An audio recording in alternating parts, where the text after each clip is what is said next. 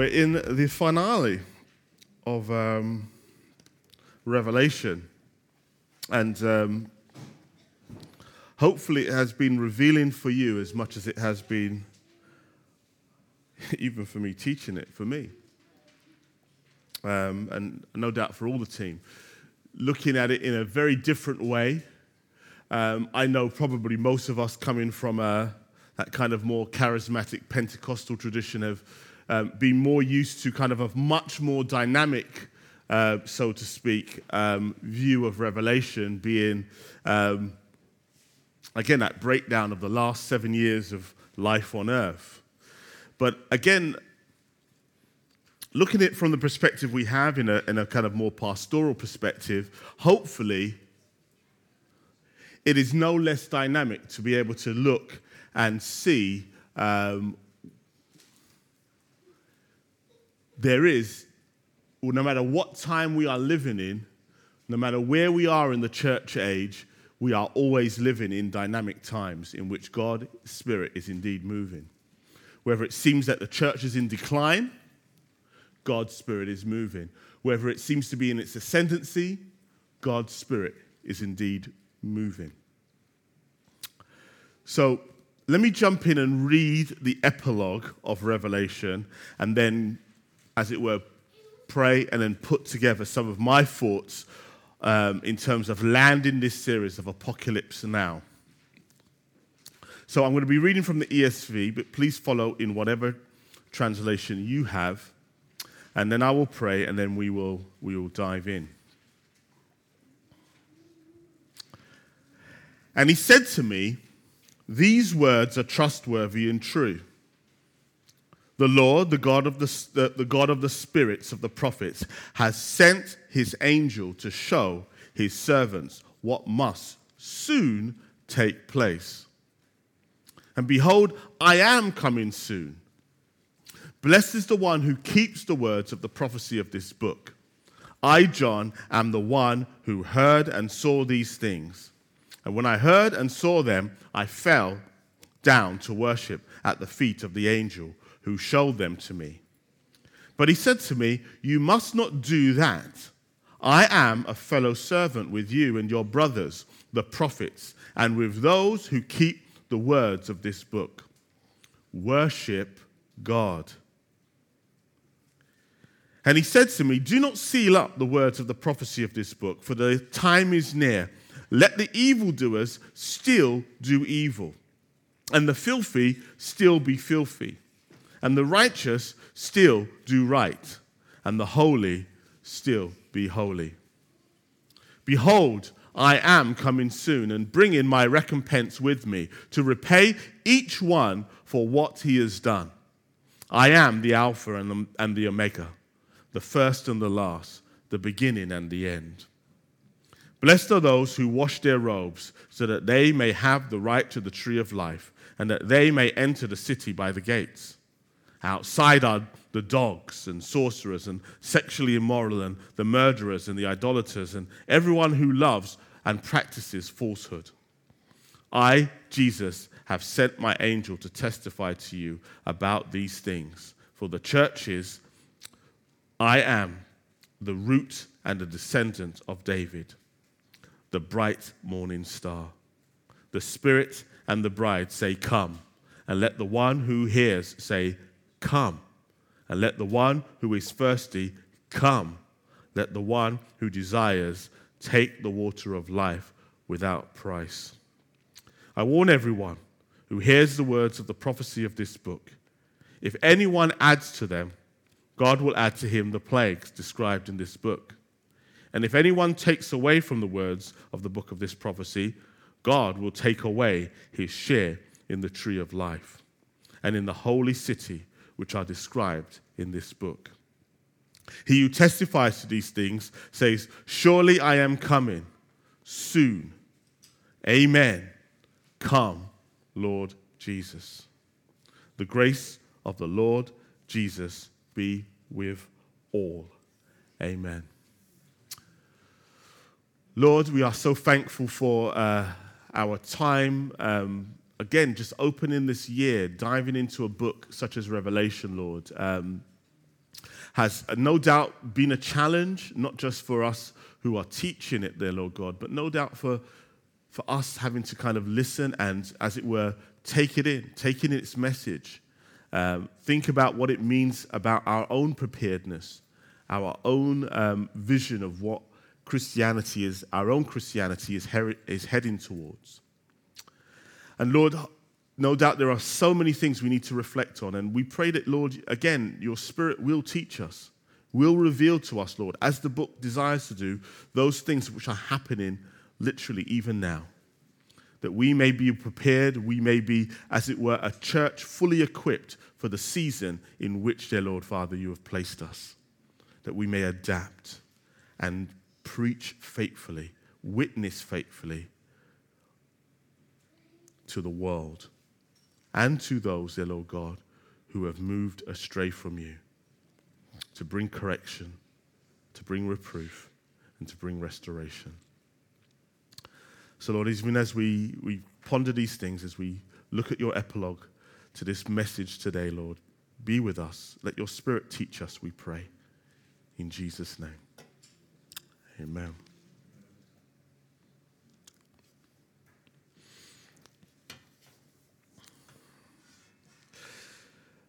It was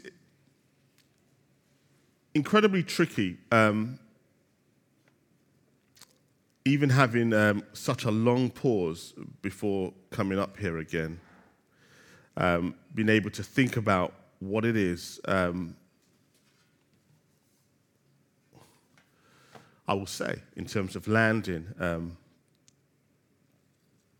this series of Apocalypse Now. And um, very easy to start something, and not so easy to land it. Sorry. Let me just open this up again.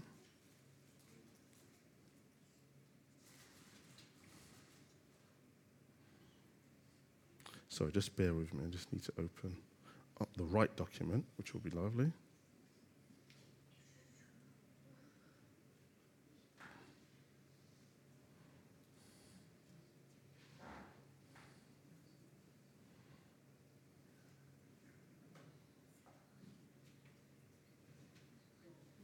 All right, here we go. I wanted to start um, as a as a text. Hopefully, I mean, strange enough, it was so often um, that little inspiration can come at the last moment, just as you you need it. And um, we were sitting down as we were reading with um, doing our normal devotions this morning as a family, and um, going through Romans.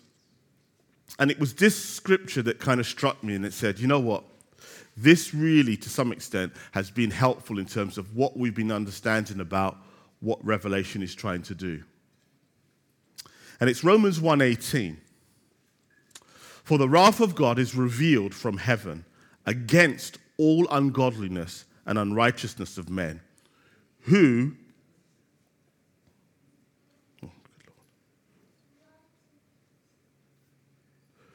who suppress their unright who who hold the truth. That's really strange. What's going on there?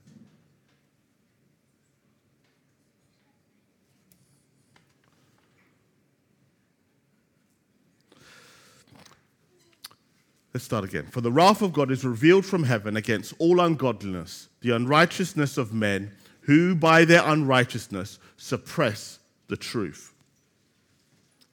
It's that word there revealed, which is what revelation is revealed. Can you see what God sees? It can be hard to tell someone that they are under the wrath of God. But what is the alternative? to some extent, we know that it's not the finality of the wrath of God, but to some extent, even now, I believe we are seeing a world undergoing the wrath of God.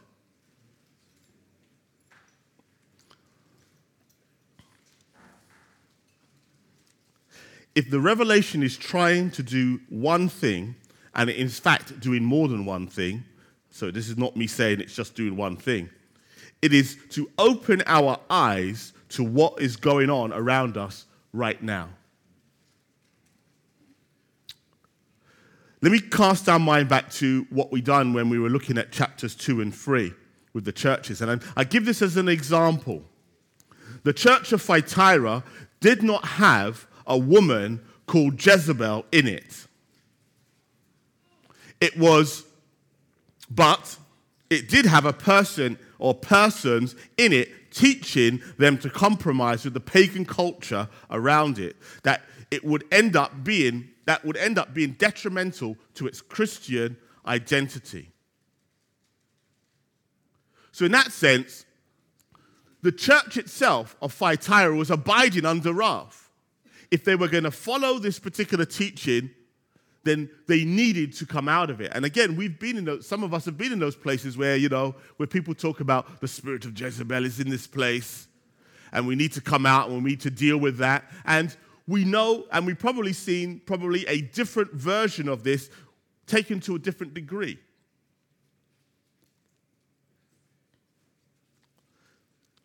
So the danger is that we can go too far and see demons everywhere.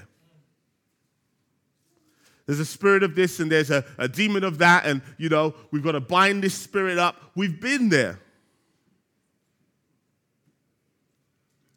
But there is also a danger in that we do not see demons anywhere. And that's the parallel dangers that we can be in a situation where ultimately we're on the fence and we pretty much don't want to stand anywhere and we don't want to call things as they are.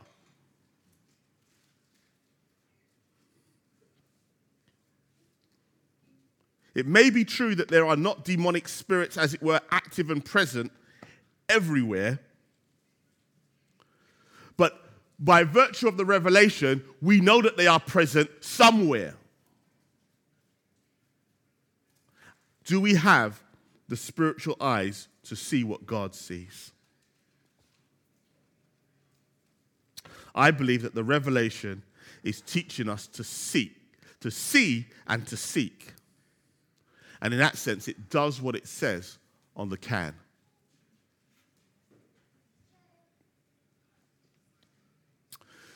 Before diving into the text, I just want to kind of go through the highlights of what we've been learning um, in the Revelation.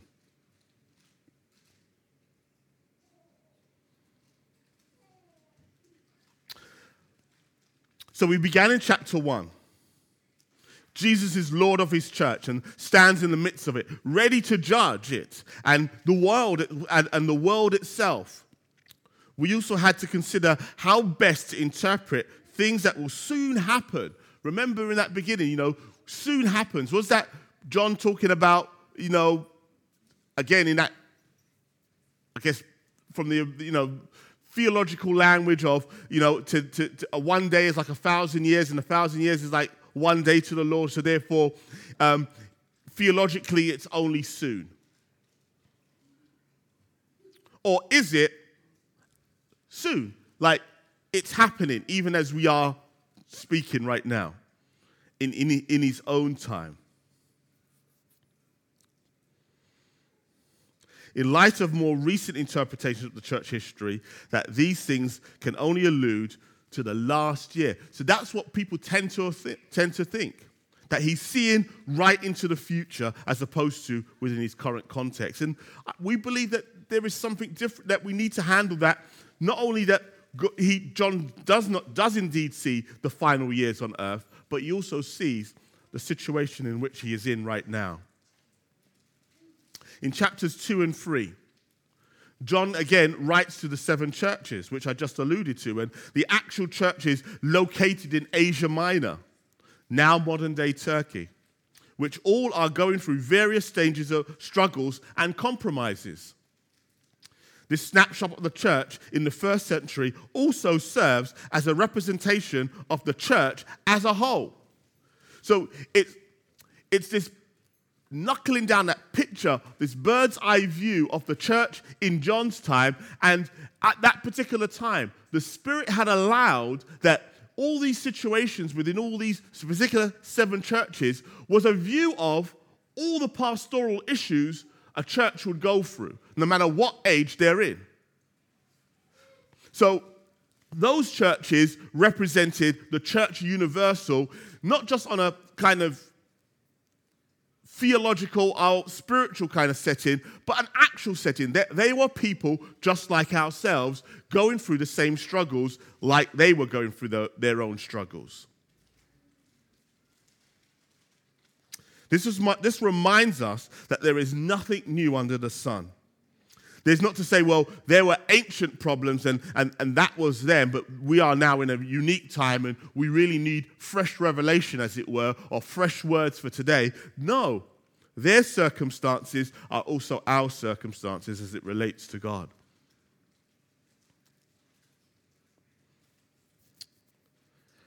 I also gave you that quote a few weeks back um, from Carl Trueman's book, um, "The Making, um, the Rise of the Modern, the Modern Mind or the Modern Self." I can't remember exactly what the title is. And Modern Self. There you go. Thank you, Pastor. E.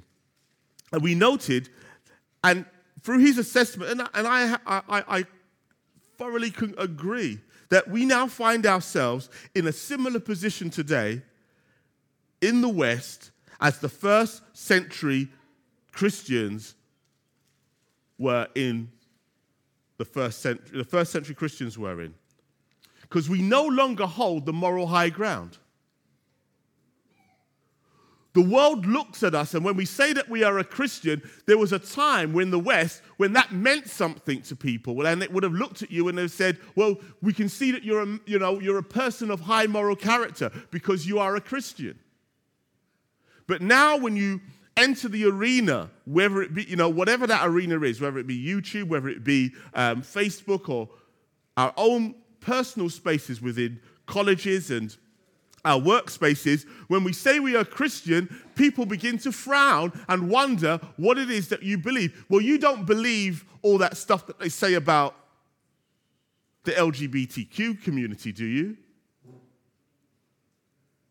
You don't believe all that stuff about, you know, um, you know, people who commit adultery should be stoned, do you? And they stereotype, they, they straw man us, and they basically say, you no longer hold the, the high moral ground. That has now moved to a new, quote unquote, humanistic elite. And just like the Christians in their own days who were accused of not believing in the gods, they were, they were seen as atheists. What do you mean you don't believe in the gods? You only believe in one God. What do you mean about loving each other as a family? All of these things were morally repugnant to the first century world. So, even in that situation, we can see we are pretty much in the same situation that they were in.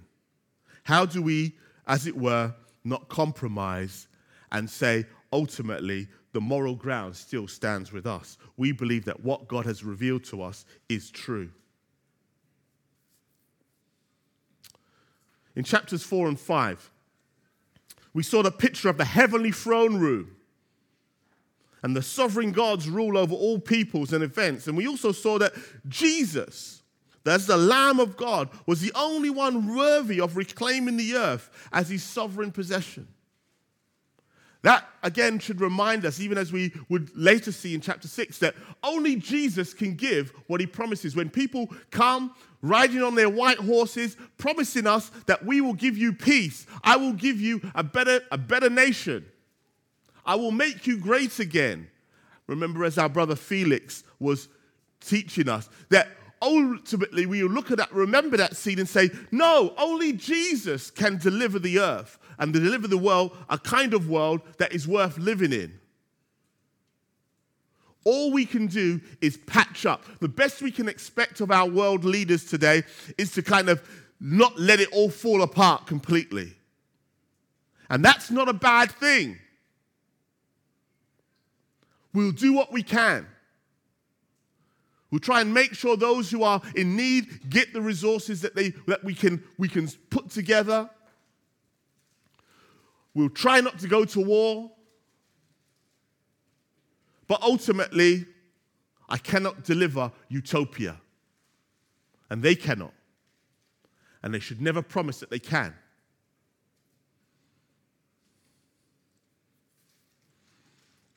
In chapter 6 and 7, we learned about the seven seals and God's outpouring of wrath on the world. And the, we face the challenge of only seeing this as related as to, as we said, the supposed last seven years of life. Is there a particular time where all of a sudden God, the throne, God's throne room becomes active and now the Lord says, That's it. I'm ready to call the last days on earth. But we believe, as I believe, should I more accurately say, that the resurrection of Christ was the beginning of all these legal proceedings in heaven. That the resurrection and Christ's ascension began the inauguration of events that we saw in Revelation. That now the kingdom of God, the kingdom of earth, that, all the realms of earth, the cosmic realm, were now belonging to Jesus legitimately. Being both the Son of God and the Son of Man. So this out, this patterns that we saw of the outpouring of judgment on numerous nations and institutions without it leading to you know any ultimate end. We we see that pattern, that cycle of the expectations of people who believe that they're going to enter a new age and that we're going to be better off than we ever were before, only to fall into desperate times again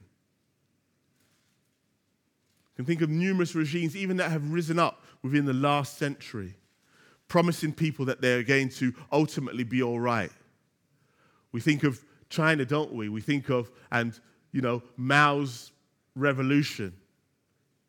We even think of the, the Soviets as well, isn't it? Oh, we're, we're, we're going to be all right. We're, we, you know, we're going to usher in this utopia. Then, you know, that man comes riding on his white horse. I promise you peace, it's going to be all right. But what happens?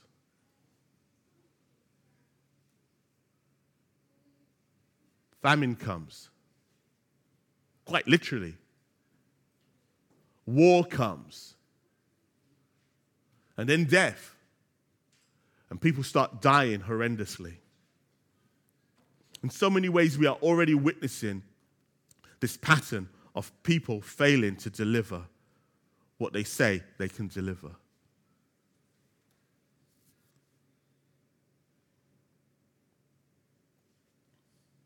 We also had to deal with that situation with, especially in chapter 7, of the 144,000. And so many people, again, uh, who, who try to look at this as a, a literal 144,000, and even more so, a literal 144,000 of ethnic Jews.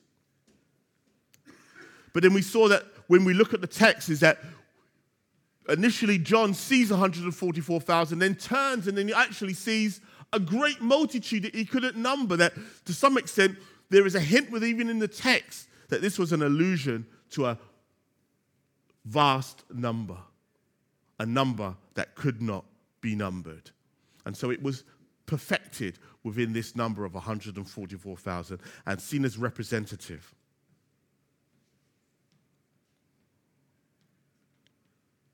In chapters 8 and 11, 8 to 11, we started to see that same pattern again, that same iteration of seven trumpets now and an alternative view of the outpouring of God's wrath from another perspective that ultimately it was not. Now, this is an, a, another set of judgments. It's now the perspective has been changed, and we're seeing not so much the figures of horsemen, so to speak, but we are now seeing things that were quote unquote happening in the world or happening in the spiritual dimension of, of the world. Seeing these vast um, locust like creatures and such. Demons unleashed, new ideas, as I, as I suggested, being put out through demonic influence, that people were now being led by these ideologies that if you just do this, everybody will be okay. And obviously, we know that so many things begin with these good intentions. The famous saying goes, isn't it? The road to hell is paved with good intentions. We also had to deal with the two witnesses. And again, so often as we reread in um, popularized, serialized um, books about the end times, that you know we're, we're, we're, looking for two specific figures, or in particular, looking for Moses, so to speak, and Elijah raising up again. And yet, when I looked at this and I and, and, and looked deeply into this, I, and, and said, well, look, if this is not two literal people that we're going to see, literal Moses and literal Elijah, then what is it? Then, like we saw within the seven churches, it's actually about the church's witness. When we looked at Moses as a, as a figure, that the dual witness of the church is that it needs to go to an unbelieving world like Moses went to an unbelieving Pharaoh, to an unbelieving Egypt, to that pagan culture, and he said, This is the God. Who is this God that I would, I would fear? Pharaoh wanted to say. And this is God. And he saw the power of God being demonstrated to them. And again, it should not be brushed under the carpet that Egyptians also left with the Israelites to go with them because they agreed that this was the power of God. This is the God that we need to follow. We, should, we shouldn't miss those footnotes. And so that was one thing that we need to go out there and declare, as it were, that the power of God is, like Romans 1 says, revealed.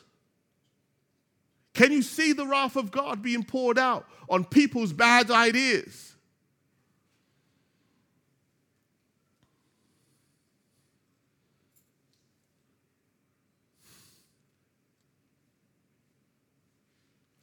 Then there's Elijah.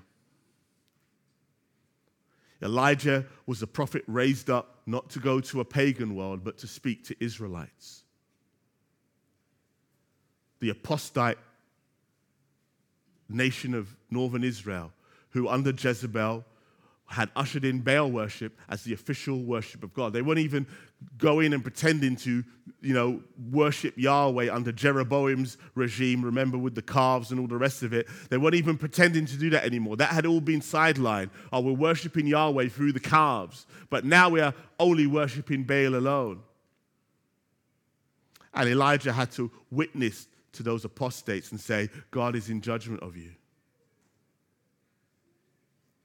The church has a role to preach to those who claim to hold to Christian truths and Christian values. And we need to say, no, you need to come out of her. You need to come out of that system. You need to come out of that and come back to orthodoxy.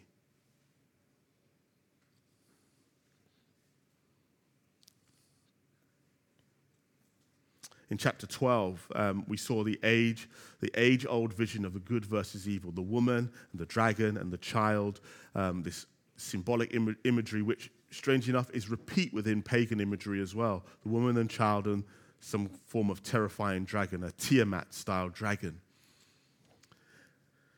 And this was a summary image of the dragon and the serpent's antagonism with the, pe- the people of God, and it's that the, the age-old um, good versus evil. We also saw that the image of the woman switched not just, not, not just to be representative of the ethnic Israel, but also of the church itself and how God protects his church as his bride. In chapters 13, we, we saw the destructive power of the beast and, and, and its determination to win over the world to its ideology and the mark of the beast. And again, this kind of ties into what I said about the, the outpouring of wrath, and these demons being unleashed to bring these new things into the world. Um, as much as they bring these innovations and new designs, so to speak, they bring these ideologies. And people's men and men listen to them and they are filled with them and they get these ideas and they go out and they create the new thing that will ultimately, though initially it, it, it shines and it makes us feel great, we are moving forward, ultimately we start to see some form of deterioration in the long term. So, the mark of the beast not being, quote unquote, a physical mark, so to speak, but being those things that we believe with our, our mind and those things that we do, being on our hands and being on our forehead Again, it doesn't, it doesn't omit the fact that it, that these things could have very physical representations, but we know that ultimately it means that when our minds have given over to these things, when we say, I believe this, and we saw the pattern in Daniel, isn't it? In Daniel 2 in particular, you know, my mind and my body is given over to worshiping this statue as though it were the God. I should, the only God I should worship. Remember, Daniel was, a, was, was an important book for understanding that, the, the pattern of how the church needed to hold its ground in a pagan world. I will not give myself over to that. I would not submit and give to, to men what only I ought to give to God. In chapter 14, we see God make um, a separation between his people and, the, and, the, and those of the devil. And the 144,000, uh, again, it rises up again in this particular chapter and must be representative of those, the complete church. The complete church, not just obviously through the church age, but right the way back to the beginning of time. So the 144,000 are separated. And the, you know, we see these vivid images and we see the chapter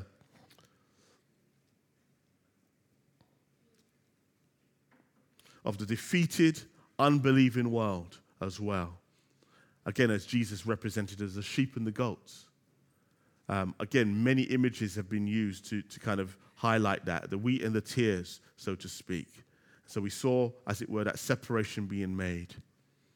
In chapters 15 and 16, we get another perspective of God pouring out his wrath through the bowls and the unbelieving world again. And it seems um, similar plagues. And remember, we were tying in that whole idea of the plagues being very much like the plagues in Egypt. And that was a pattern of God bringing that world to an end, even though it continued on.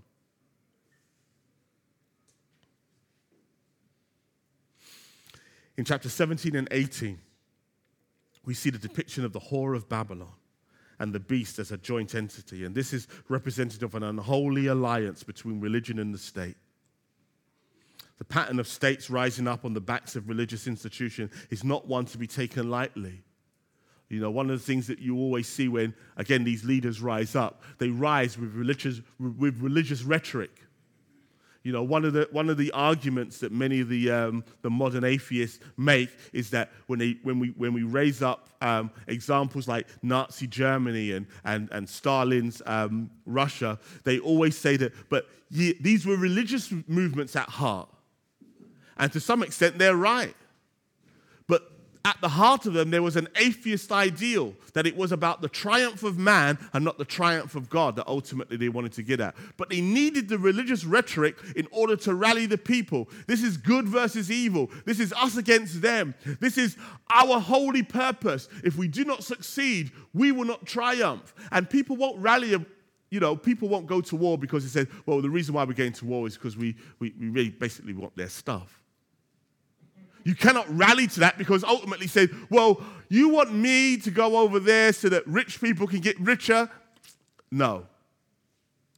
But when you get that nationalism, that patriotism, look, this is us. This is good versus evil. We've got to rid this world of this evil. We've got to bring democracy to, to, to the people. We've got to bring liberation and freedom. We've got to bring capitalism. We want these people to live like we live. We want them to inherit the blessings that we've, we've had. Everybody uses the religious rhetoric because that's how you rally people. You cannot rally behind a bottom line.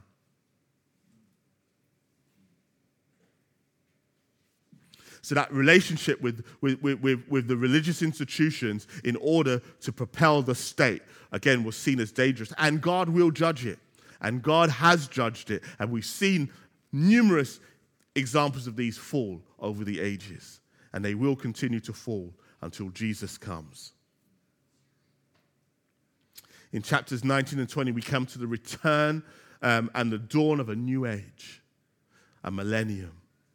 The challenge to us to see the millennium, the millennium reign of God, Christ comes with how we read the then. You know, how does that millennium come? So in the beginning of chapter 20, there's that then. Very challenging. Is, is John seeing this sequentially? You know, Satan being bound, and then, and then, or is this a more casual relationship? Is John seeing multiple things happening and then just basically linking them together casually, but not necessarily putting them in order? So, how we read that then is important. And obviously, numerous scholars have debated how the Greek is interpreted in that particular situation. But the then, as we have seen in numerous places, doesn't always have to be taken sequentially. And so, therefore, to, to die on that hill would be a mistake. In chapter 21, we come to the consummation of the age and a new heaven and a new earth. And um, again, as we went through that with, with Pastor B last week, um, that, you know, a place with no night and no sea and no temple. Again, these were the consummation of all that God wants to bring. The return to Eden with no evil, no chaos. Again, that's what that no night means, no evil. No, nobody, no evil can come out there because evil needs the cover of darkness. No sea. There's going to be no more chaos anymore. And no temple because the presence of God is going to be strongly felt throughout the whole thing. These are symbolic representations of what that new place would be like. It doesn't mean there will literally be no sea, it's just saying it's a world without no chaos.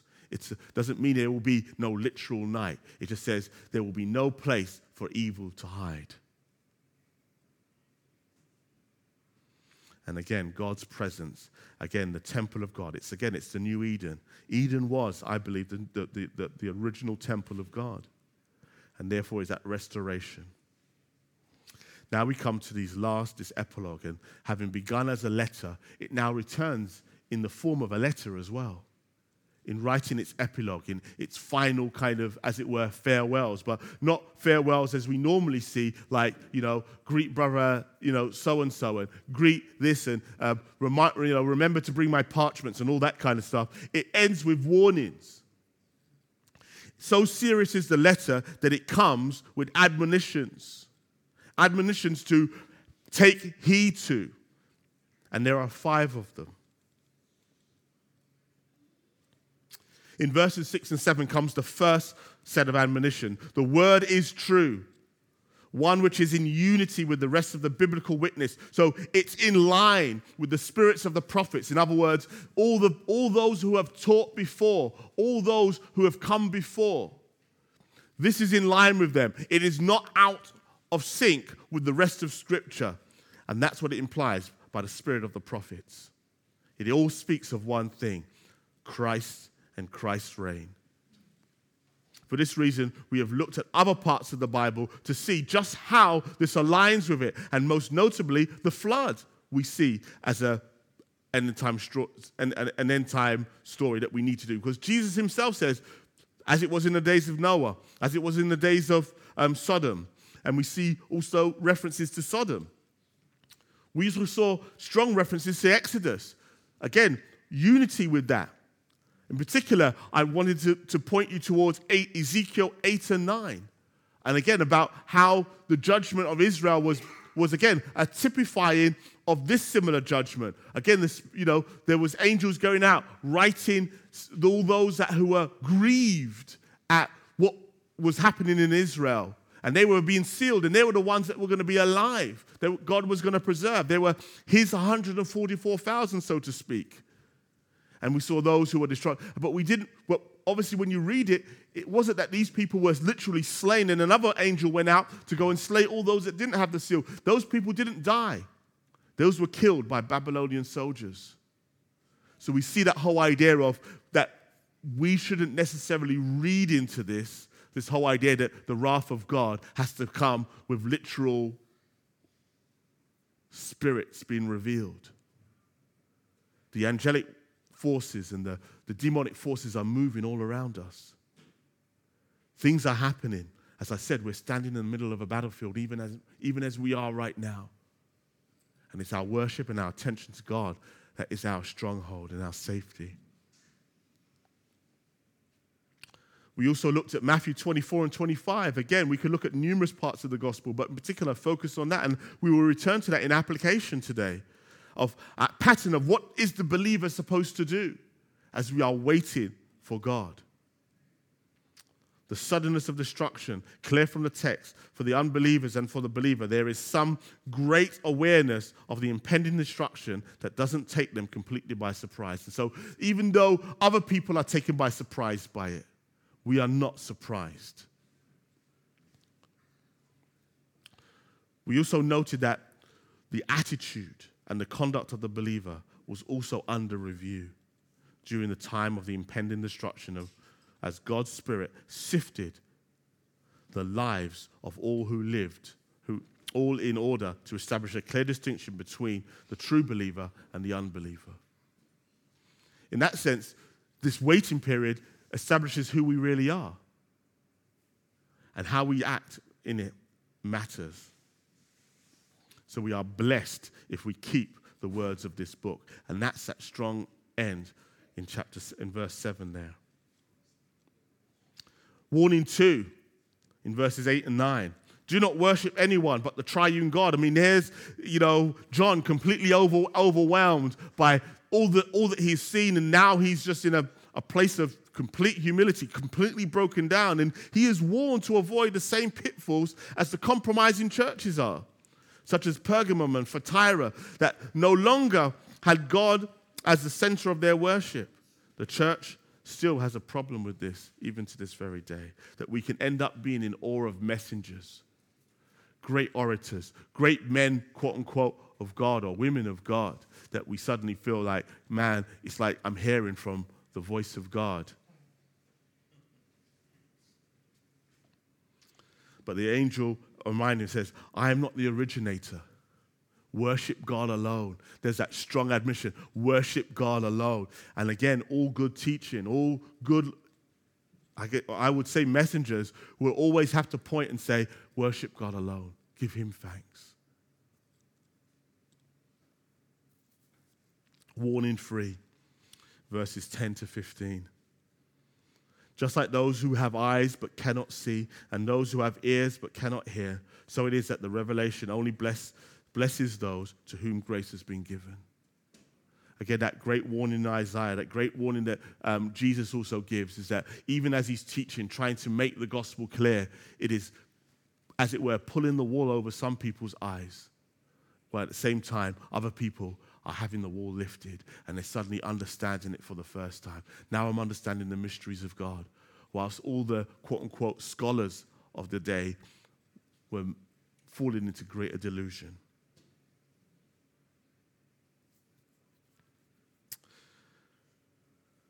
You cannot approach, as it were, and try to understand the gospel purely on rationalist, rationalistic mind. The gospel is rational, but it's not rationalistic. It's not designed to work so that my human part has a great pride in how I can appropriate it because I'm clever enough to understand it. But to the mind who is prepared to allow the revelation of God to flow through it, it brings a rational argument as to why they should bow the knee to Jesus. And it makes sense. It's not a leap of faith to now go, I now believe in the gospel because now it makes sense. Everything now fits into line. The gospel is never a leap of faith, though initially it might look like that. But when you're in it, like the disciples, where can I go to find truth? Where do I go? Even when they don't understand all the intricate details of eating Jesus' flesh and body, they still don't know how they can go anywhere else to feed. It fills the rational mind and gives them peace, even if they don't understand all things. The fact that God does indeed speak clearly, but people are, un- you know, but people are unable to comprehend it because of their own evil intents, and that's what blocks people. So they're evil continue on in evil. The righteous continue on in righteousness. The gospel sifts us out. The washing of robes is also symbolic here of going through persecution and tribulations. And so it is that the people of God who, you know, know who they are because they are prepared to lose their comfort and freedom in order to stand up for the truth. That's what that washing of the robes is. It's like, how do I know if I'm a believer? Well, are you standing up for the faith? Are you running to compromise as soon as you're challenged? Are you prepared to bow down those values and those things that you believe in simply to accommodate? So when we're washing our robes, that, that those people, as I said, that um, by the word of their testimony, is that, is that subjective nature, is that I know who I am because I know what I've suffered for the gospel. I know that Jesus is real for me because I've had to give up stuff. So the washing of our robes is important as our part of our testimony. The tribulations are helpful because they help you establish what it is you truly believe. Warning 4, 16 to 17. Jesus has declared the true Messiah, the root of David. It is an interesting term because root here can mean literally the root, the beginning of, and also a offshoot of. You know, like in a family tree, the root of it as it goes down. And so it's quite interesting that as the Son of God, he is the root of David. David originated from him.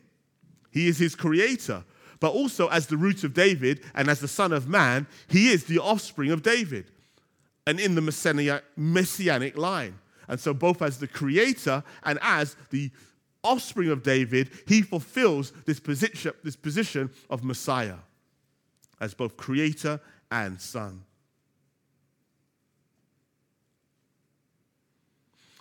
As I said, both are actually true of Jesus. He is of David, but also the creator of David. The church is also further identified as the people who say, Come. Again, the church is supposed to be an Advent church, a church that is indeed preaching and looking forward to the coming of God and the coming of His Son. We are to be looking forward to that and not see it as a disruption to our way of life. Because again, as Jesus said, in the days of Noah, in the days they were married and getting married, and as we do. But we also do so in the light that the kingdom will also come. And all these things would have to either survive in it or die. we do not look and think that the kingdom coming is like the end of our playtime.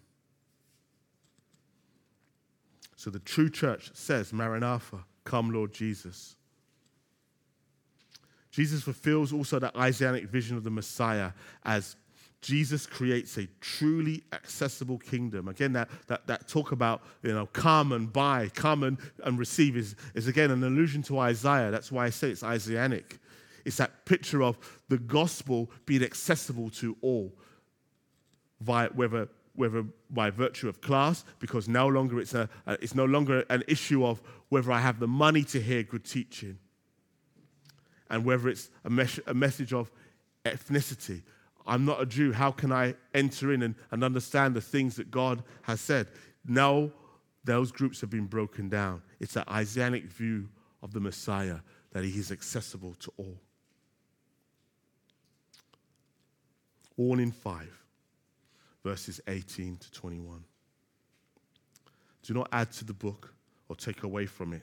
It's a strong reminder of how the canon of Scripture works. We need the full Word of God.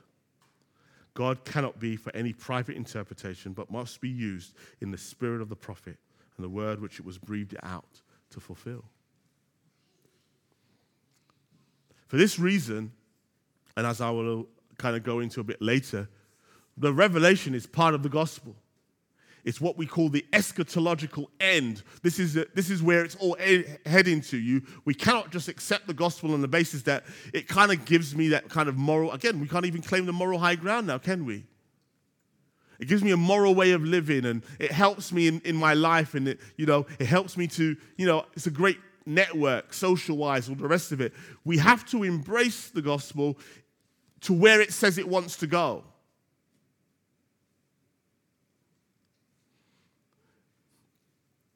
It's like when two young people get together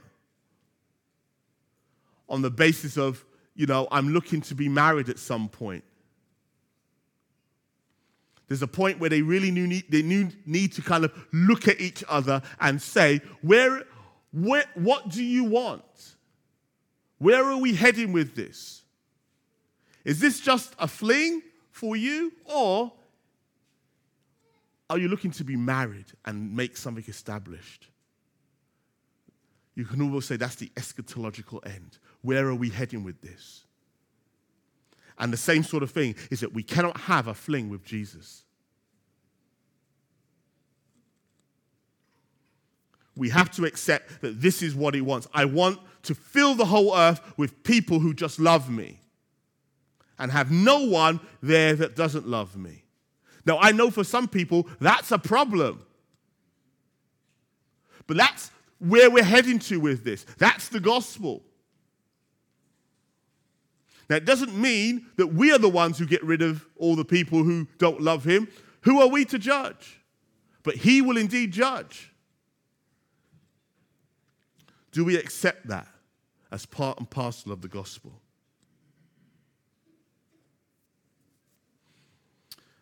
So, how do we apply this? I go back to Matthew 24, as I said. Who then is the faithful and wise servant? looking at the eschatological end and um, the end of, I guess, at least where Jesus is speaking there of, of Israel in the time leading up to AD 70, at least in part. Who is the faithful and wise servant? And that's the question we're left with. Where am I in this book? Who am I? Am I a sheep or a goat? Am I a wheat or am I a tare? Am I part of the person who is moving from one stage of holiness and moving further into holiness, or am I the one who is having made some kind of um, declaration? I'm suddenly realizing that Christianity is not what I want.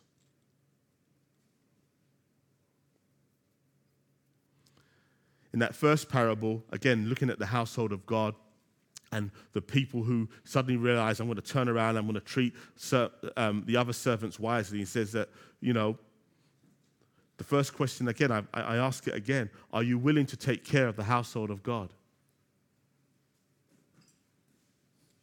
Do you care for the people of God? You know, when you read Paul's letter, particularly to the Corinthians, First Corinthians, you cannot mistake that one of the key points in it is that it matters considerably how we treat each other.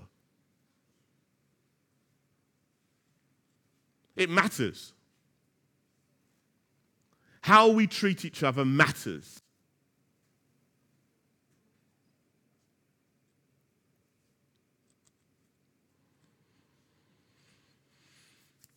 Looking at the parable of the, the virgins, the ten virgins, five wise, five foolish.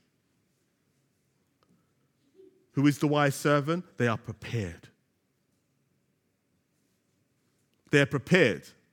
Not like on some heightened alertness, like, you know, again, you know, this is not about looking at the Adventist movement that raised up and created the Seventh day Adventists and the Jehovah Witnesses from out of the 1800s, where it's like, let me sell up all my property.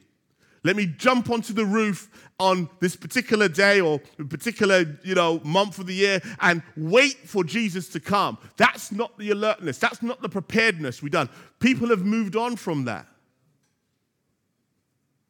That's not what it is. It's not, you know, oh, let's all sell up and live in a commune. That's not what this is about. It's about day to day being able to pray, Come, Lord Jesus, come. And mean that genuinely in our hearts as we go to work, as we go and pick up the kids, as we go and close on a new mortgage. Come, Lord Jesus, come. as we sign that mega business deal. Come, Lord Jesus, come. It doesn't matter in the grand scheme of things. For us, no matter as we get on with life, we are constantly on that position of like saying, Lord, if you come today, it's all good. Not just on those dark days when you say, Lord, I just want you to come. Easy, isn't it, then? We've got to be real. Who is the faithful and wise servant? They are diligent to put the Lord's resources to work. Matthew 25, 14 to 30, the parable of the talents. A talent was a considerable amount of money in the ancient world. It was a tantamount to about a thousand or thousands of pounds. It was a considerable investment.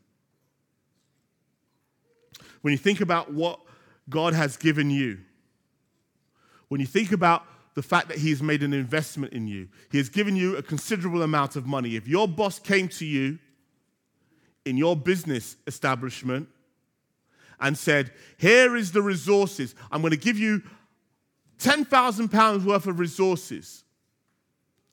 This is just looking at it logically. And all of a sudden, it will, I think it will spark in your mind. Make this department better. Now, he doesn't say that, but he gives you the, he gives you the money because that's what he, he doesn't say what you should do with it. And we should follow that. But he says, here's £10,000 given to your department.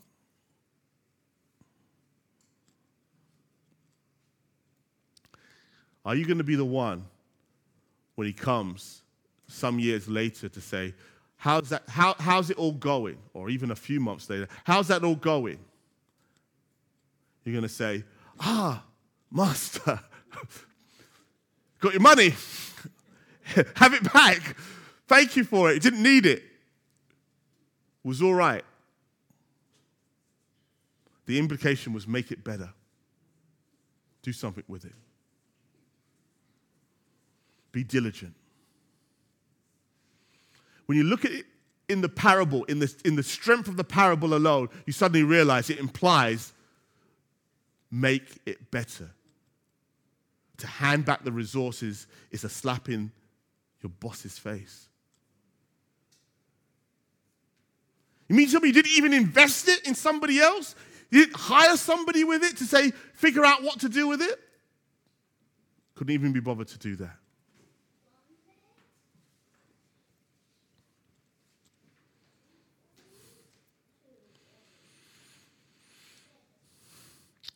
Who is the wise and faithful servant? They care for God's people and treat them with the respect that they need and deserve because of who their God is. They are prepared and they are diligent. Can you be a Christian without accepting the eschatological conclusions of the gospel? We've just explored that, and the question is, I think, is a categorically no. You have to think of it in the lines of, as Jesus, as you sit there making your commitment to Jesus, and says, Are you prepared to go where I'm going? Are you going to see this vision right through to the end?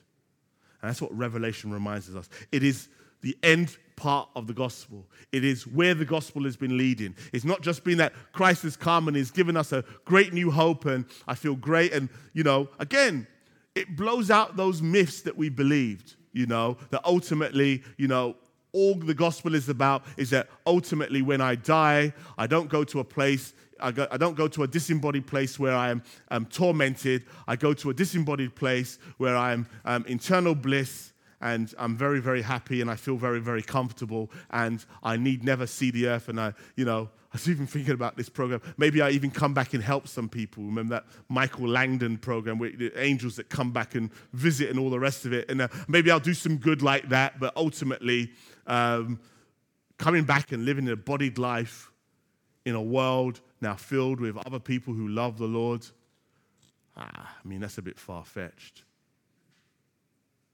But that's what most people think. Oh, I'm going to go and be with the Lord in heaven, which may happen for a moment.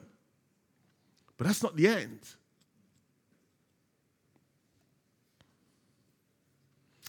The revelation is as much a part of the gospel as the books of Matthew, Mark, Luke, and John, and even the epistles. The gospel is not just about how I live as a moral agent before God. It's about how that will, that will lead up to a world in which that is the only way to live. Let's pray. So, Father, we are so thankful that you've uh, navigated us through um, this, um, this jog through the book of Revelation. Uh, Lord, um, again, we, we, we, we excuse the details, Lord, and um, knowing that, Lord God, much could have been said. But taking this pastoral look at the book, Lord, and try to think, what, what does this speak to us as a church today? How do I live this? How do I see this in connection to my own faith, Lord, and where I'm going, Lord? I pray that, Father, it will challenge us today. Challenge us about what it means about how I treat other, other church members, Lord, or even how I treat other Christians. Even if they don't believe exactly as I believe, Lord, how do I love them? How do I maybe use my strength as a witness, Lord, even in the spirit of Elijah to bring people round?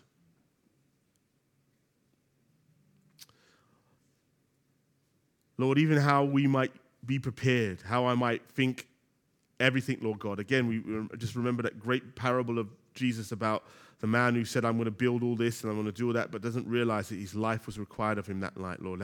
Do we live day by day being prepared, dear Lord God, that this all can come to an end? By virtue of our death, Lord God, or by virtue of your return?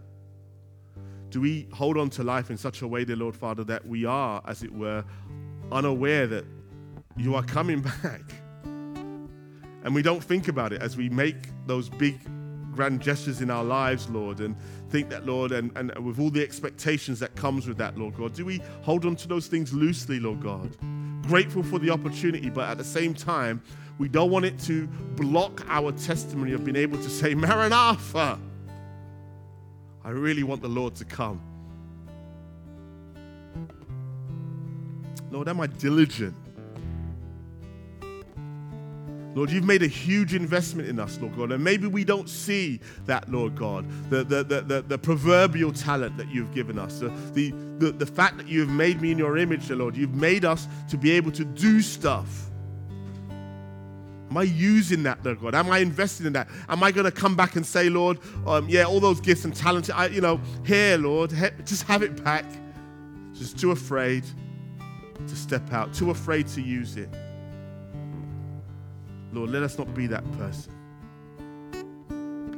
Let's be invested, dear Lord oh God, in the, the fact that, Lord, there is a work to be done. Lord, as Jesus said, there's a, a harvest, dear Lord God.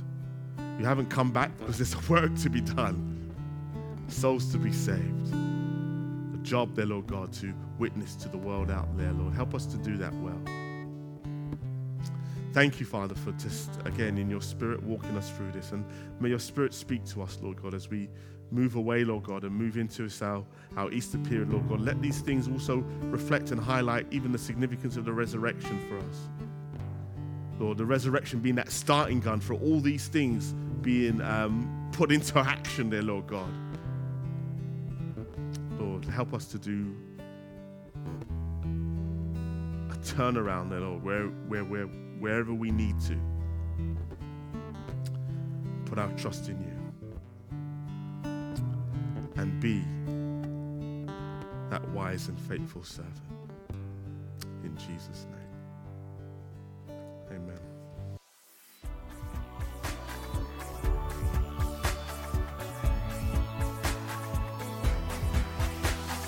Join us next time for more of God's truth to transform your reality.